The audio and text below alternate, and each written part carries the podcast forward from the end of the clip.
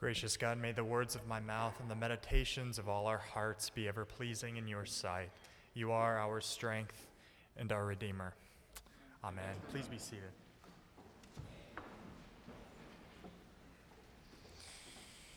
Sir, we want to see Jesus, say the Greeks to Philip. The gospel text takes me back to a rather fragile experience in my adolescence and teenage years. I'm thinking of prom night. Prom, otherwise known as an introvert's worst nightmare, was for me the most anxious and tensest of evenings. Not the entire evening. Dinner and the limo and pictures were, were great. It was the dancing I couldn't stand. Ever since middle school, after I stepped on the toes of my date, only to make her tear up and have to sit out for the night, I just didn't do the dance floor. Instead, I would just hang out at one of the tables off to the side and sip my Coke and eat the pretzels as if it were what the really cool kids did. And this dance phobia was made all the worse because, of course, all my friends just loved to dance.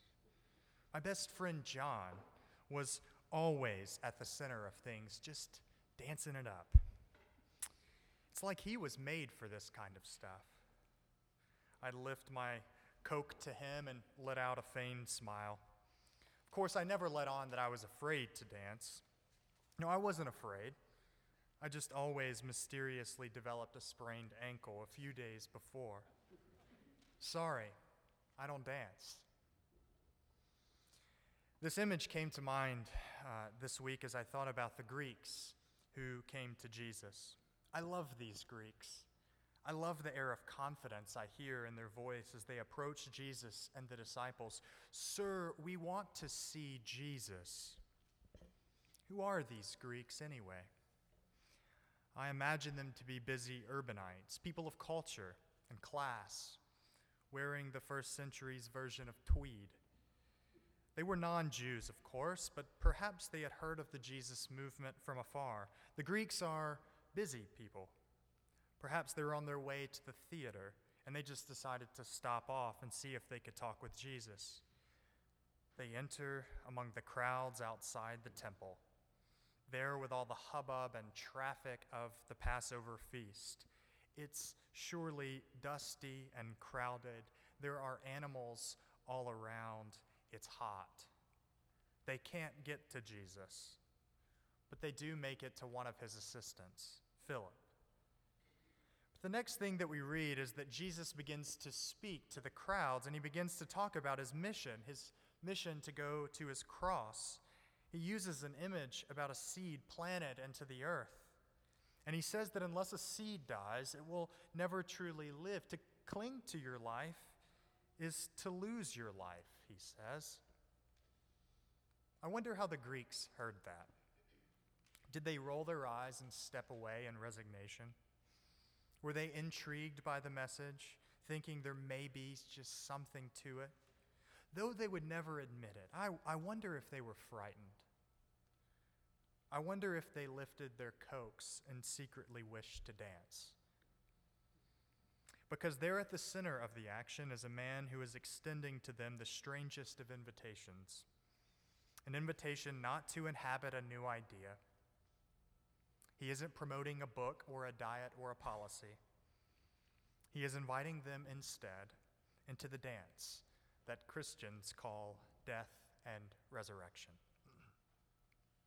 Jesus' message is indeed strange talk. If we hear these words as if for the first time, we can't help but be surprised by them. Here is someone telling us that if we want to live, we've got to die. There's a wonderful New Yorker cartoon depicting a clergy with a seemingly difficult decision at a crossroads. To the left, the clergy is offered heaven. To the right, the clergy is offered a conversation about heaven. The clergy with the decision is clearly torn.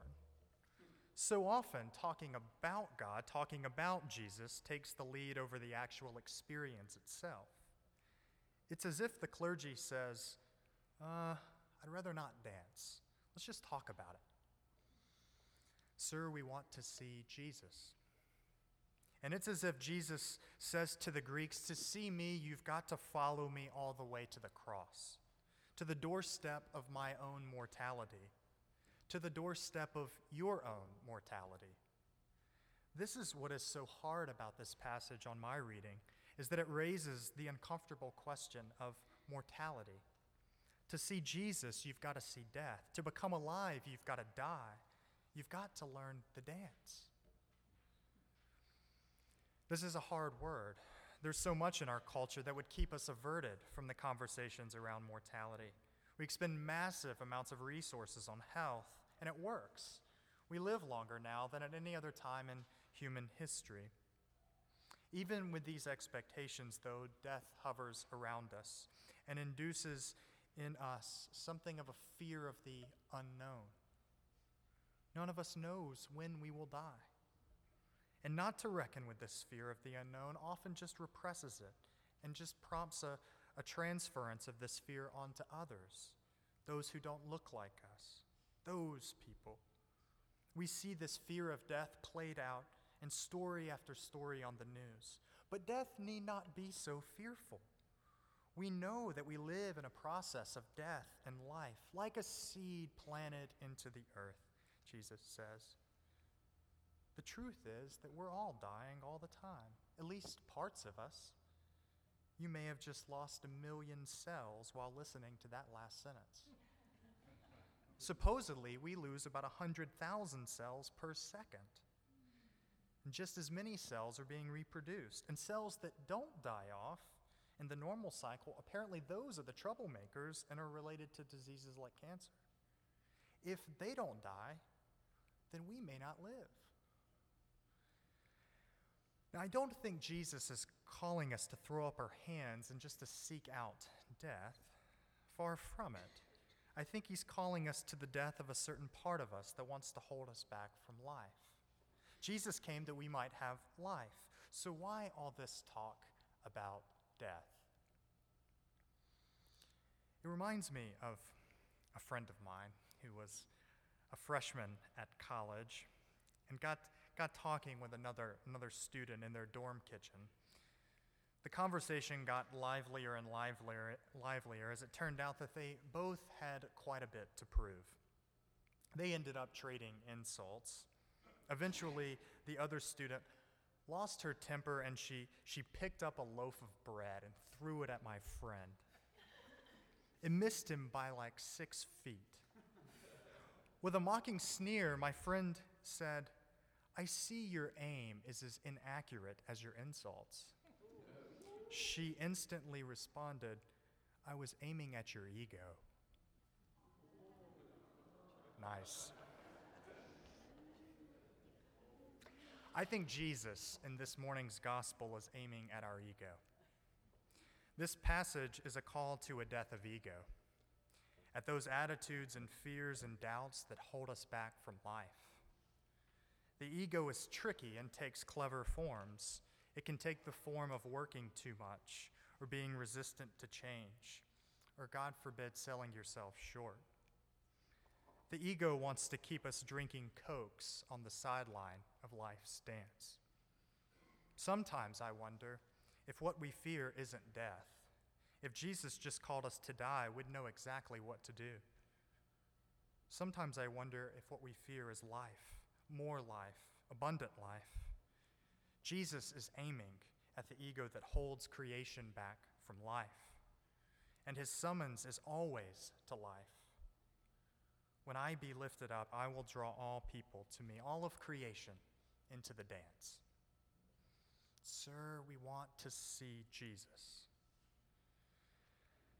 As you and I prepare to move forward into this week with Palm Sunday and then Easter on the horizon, let's stop here outside the temple with the Greeks. See if you can put yourself out there among the dusty crowds, outside the temple that day, right there with the Greeks who want to see Jesus.